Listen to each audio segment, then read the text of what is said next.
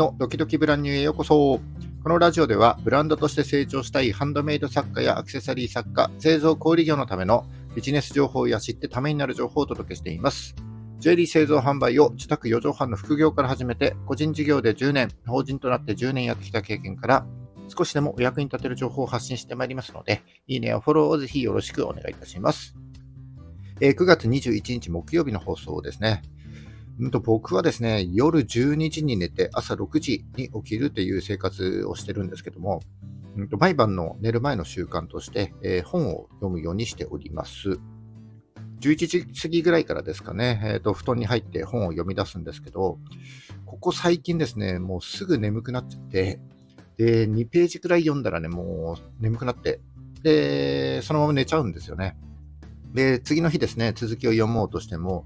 昨日寝落ちしてるからどこまで読んだかわかんなくなっちゃって、でまた戻って読み出すんだけども、またすぐに寝てしまうというね、えー、3歩進んで2歩下がるみたいな、そういった毎日を過ごしております。で今日のお話ですけども、えー、そんな睡魔に襲われながらも頑張って最近読んでいる本がありまして、えーと、キングコングの西野昭弘さんが出された本で、夢と金っていう本ですね。えー、今日はその本を読んで感じたことをアウトプットさせていただこうかなというふうに思っております。今年4月に出た本なので、えー、まあ、もうすでに読まれた方もたくさんいらっしゃると思うんですけども、えー、今日は本の紹介ではなくてですね、タイトルにもある通り、今後、日本でのブランド戦略というか、えー、生き残っていくためにはですね、価格の低い商品をたくさん売っていくというやり方はだんだんきつくなっていくよというところにフォーカスして、えー、じゃあどうやったら生き残っていけるんだというようなことをですね、少しお伝えできればなというふうに思っております。えーちょっと長くなりそうなんですけども、まあ、コロナを経てですね、えー、ハンドメイド作家さんが爆発的に増えて売れないっていう感じてる人は多いと思います。で、少々重たい話にもなっていくと思うんですけども、この売れないっていう悩んでいる方はですね、えー、ぜひ最後まで聞いていただければ少しは、えー、お役に立てるかもしれません。ぜひ最後までお聞きください。それではどうぞよろしくお願いいたします。はい。えっ、ー、と、冒頭でもお話した通り、睡魔に戦い、睡魔と戦いながら、え、読んでいる本、キングコング西野昭弘さんの夢と金という本からですね、えっ、ー、と、全然もう本当最初の十何ページぐらいしか、えー、読んでないんですけども、本の前半でもう書かれているところで衝撃を受けまして、えっ、とですね、何が書いてあるかというと、日本の人口はどんどん減っていくんだということ、えあらゆるものがもう溢れ返っているんだということ、それとどんなものも機能的な面ではもう大差がないんだということが書かれておりました。それで、その本を読んだときに、その部分を読んだときにですね、えー、僕があの携わっているジュエリー、アクセサリーといった分野にちょっと当てはめて考えてみました。で、まずですね、話の背景としまして、えー、今月9月ですね、金がついに 1g あたり1万円を超えてしまいましたけども、えー、金に限らずですね、え、いろんなものがどんどん値上がりしていますと。えー、だから素材の質を落として、えー、低単価の商品をたくさん作って販売している人たちっていうのはもうたくさんいるっていう現状があります。でその人たちが販売している商品を見るとですね、え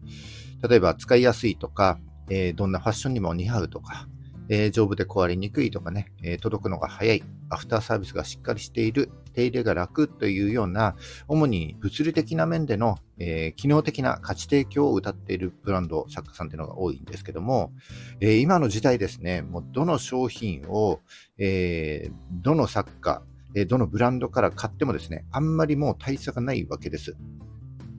えー、そんなね、えー、何か物を作って販売している、えー、ハンドメイド作家と言われるクリエイターの方たちはですね、今の日本には、え約1000万人いるというふうに言われてるんですよね。だから、あの、取り扱い素材が少し変わったとしても、こういったもう、機能的、え物理的な面での価値提供、えで差別化を図るということはですね、ほとんど不可能だと思うんです。で一方ですね、日本の人口っていうのは、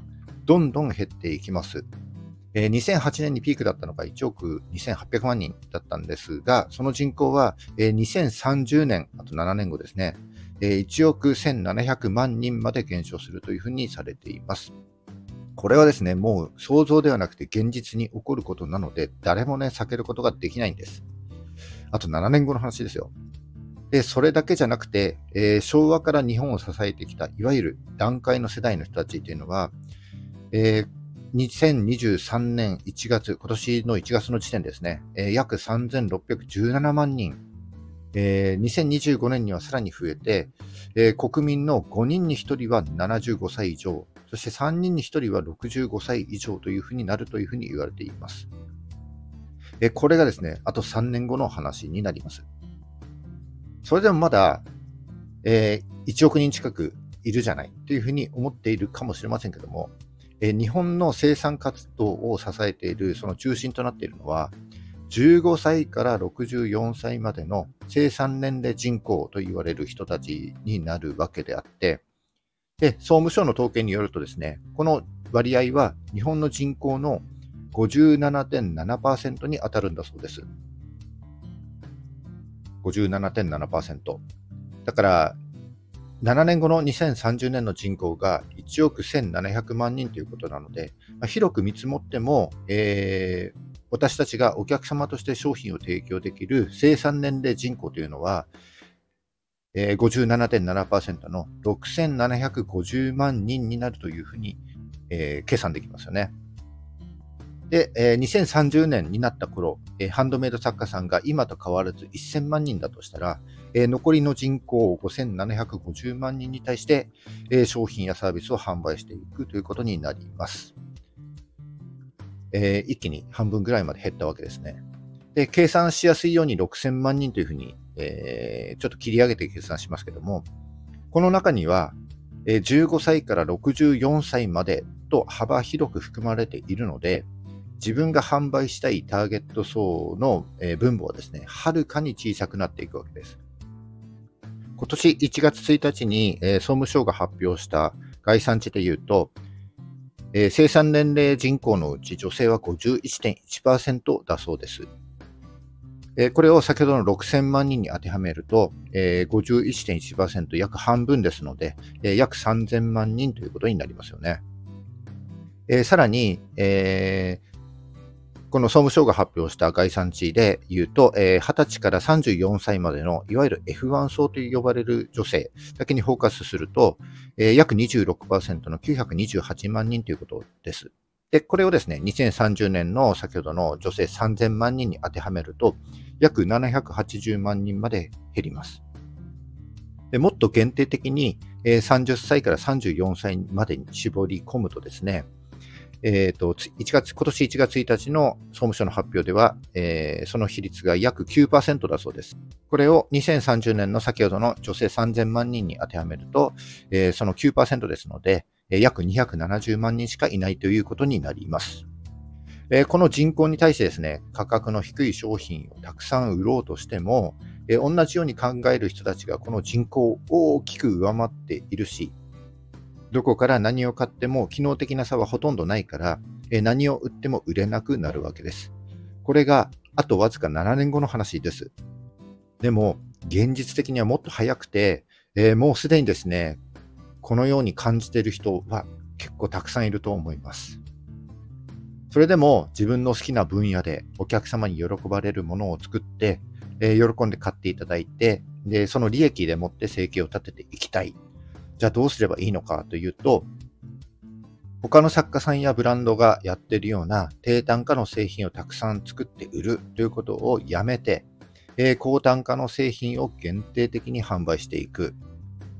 えー、機能的で差別化できないのだから、機能的価値で戦おうとせずに、もっと違う価値を提供していくということになると思います。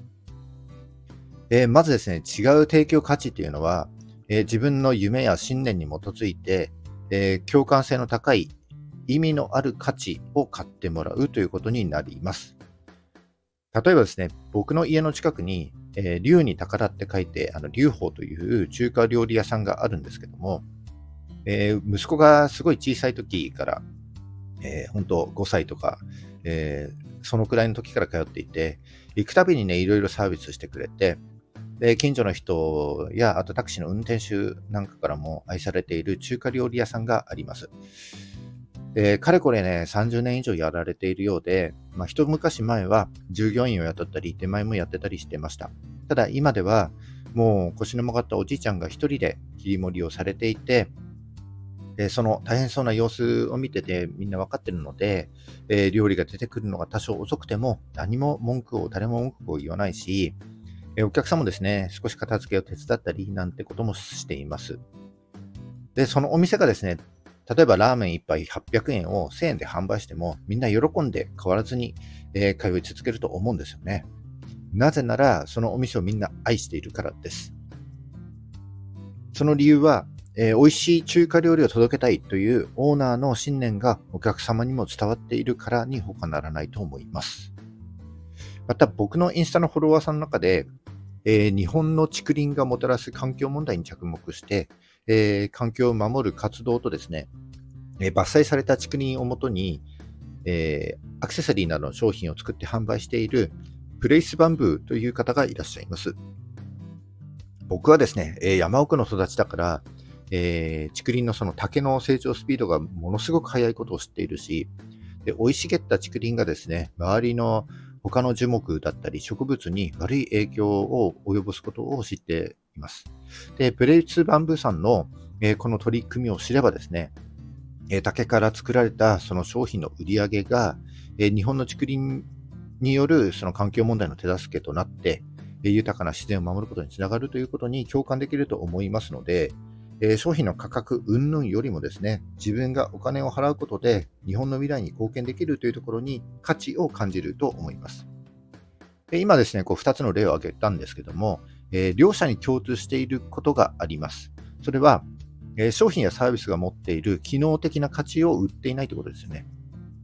えー、機能的な価値だけじゃなくて、え、自分にとっても、販売してくれる相手にとっても、え、地域や社会といった、私たちを取り巻く環境にとってもですね、自分がお金を払うことに対して意味があるということになります。これがですね、キングコング西野さんの本にも書かれていた意味ある価値ということです。人口が減少していく日本においてですね、商品やサービスの機能的な価値を売っていくのは、今後ますます厳しくなっていきますので、え商品やサービスの機能ではなくて、意味のある商品やサービス、それからブランドを作っていきましょうということを、えー、今日はお伝えしたいなというふうに思っております。えー、そしてその価値はですね、え、商品やサービスの機能を売っている、え他の作家さんやブランドの商品やサービスとは比較できるものではないので、え思い切って高単価にすべきだと思います。なぜなら、えその売り上げがですね、えあなたの活動の源泉になるからです。ただそこで重要なのは、えどんなにえー、意味のある商品やサービスを作ったとしても、えー、それを理解してくれる人がいなければ全く売れないということです。だから、えー、自分が考えている信念だったり、意味のあるコンセプトをちゃんと理解してくれるコミュニティを作って育てていく。あるいは、そのようなコミュニティに参加するということになります。最初は理解されないかもしれないんですけども、信念を持って活動していれば、えー、共感してくれる人が必ず現れて、えー、あなたを支えてくれるファンに、えー、なっていくと思います。でそしてそのコミュニティはですね、え生産年齢人口が、え今の半分近くまで減る2030年になっても、えあなたの活動の源泉になると思います。え人口が減っていく。これはですね、え予想ではなくて現実に起こることなので、今の目先の売り上げを追うのではなくてですね、3年後、5年後、7年後の未来をですね、見据えて、なるべく早い段階で、えー、この機能的価値の提供から意味ある価値の提供に目を向けていってみてはいかがでしょうかということになります。はい、以上今日はですね、キングコングの西野昭弘さんが出された本、夢と金という本を読んで感じたことから、今後人口が減少していく日本において、商品の機能的価値を販売していっても未来は一向に開けないということ、自分の夢や信念に基づいた共感性の高い意味ある価値を作って、その価値を知ってもらえるコミュニティの中で販売していきましょうというようなお話をさせていただきました。今後ですね、販売活動を行っていく上で、えー、機能的価値だけを販売するやり方、えそしてですね、価格が安ければ安いほどだんだんきつくなっていきます。ちょっとね、少々重い話ではありますけども、えー、人口がどんどん減っていくのはですね、現実に起こることですので、え今の目先の売り上げを追うのではなくて、え将来3年後、5年後、7年後ですね、この近い未来を見据えて、なるべく早い段階で、え意味のある価値提供といったことに、え目を向けていってみてはいかがでしょうか。